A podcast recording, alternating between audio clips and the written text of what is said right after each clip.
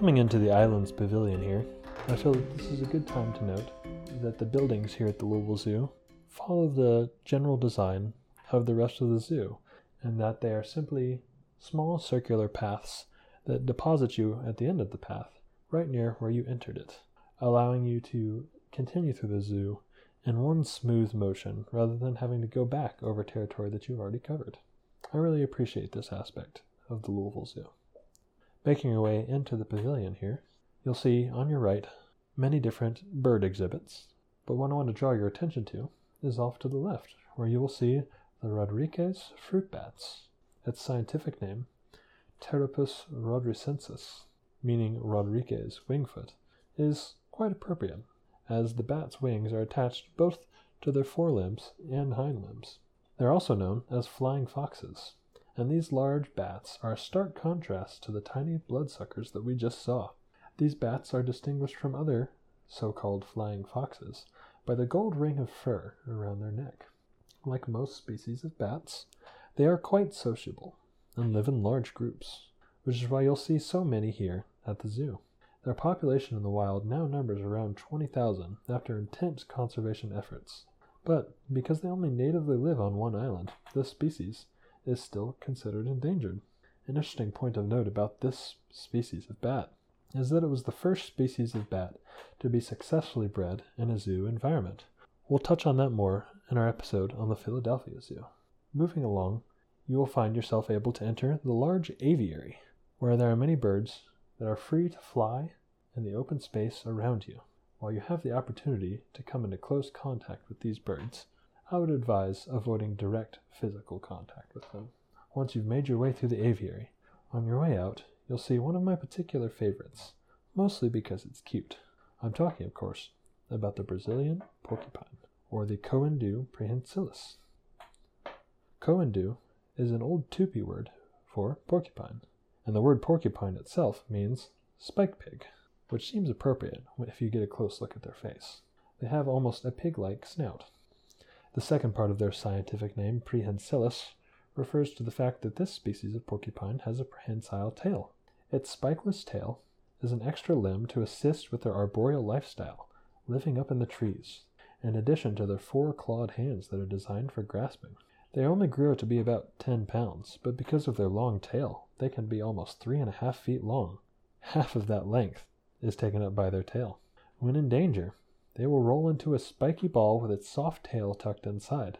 It's a myth that porcupines are able to shoot out their quills, but they do detach very easily, and so are likely to remain stuck and predators attempting to get an easy meal.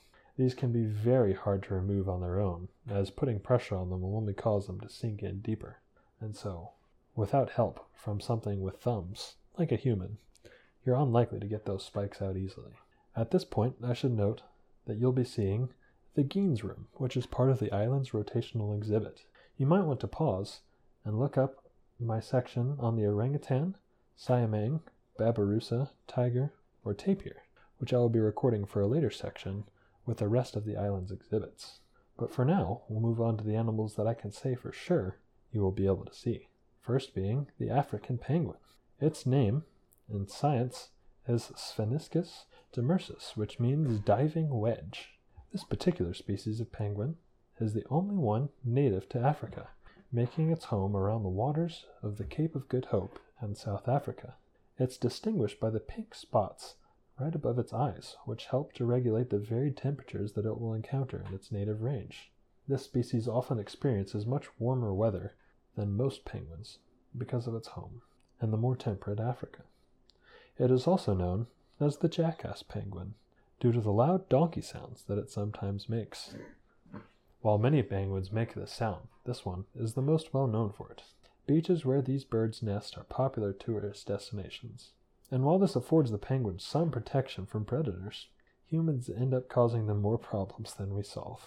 Sadly, populations for this bird are rapidly declining, despite some conservation efforts in place and it is expected to be extinct in the wild unless some change is made by 2026.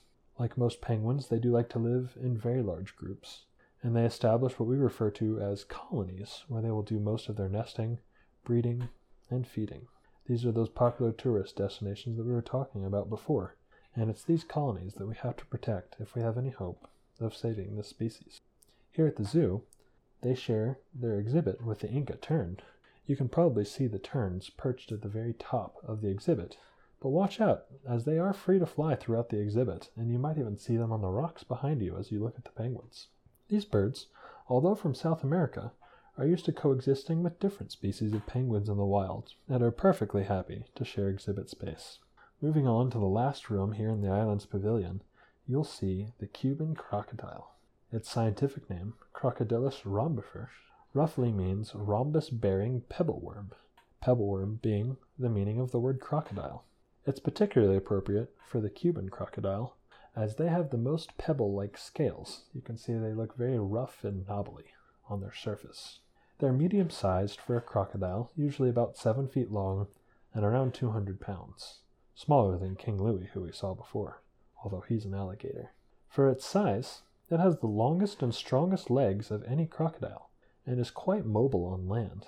Due to this fact, it has been far more dangerous to humans than most crocodiles typically are. They are thought to be highly intelligent, and some captive populations have even been observed engaging in pack hunting behavior.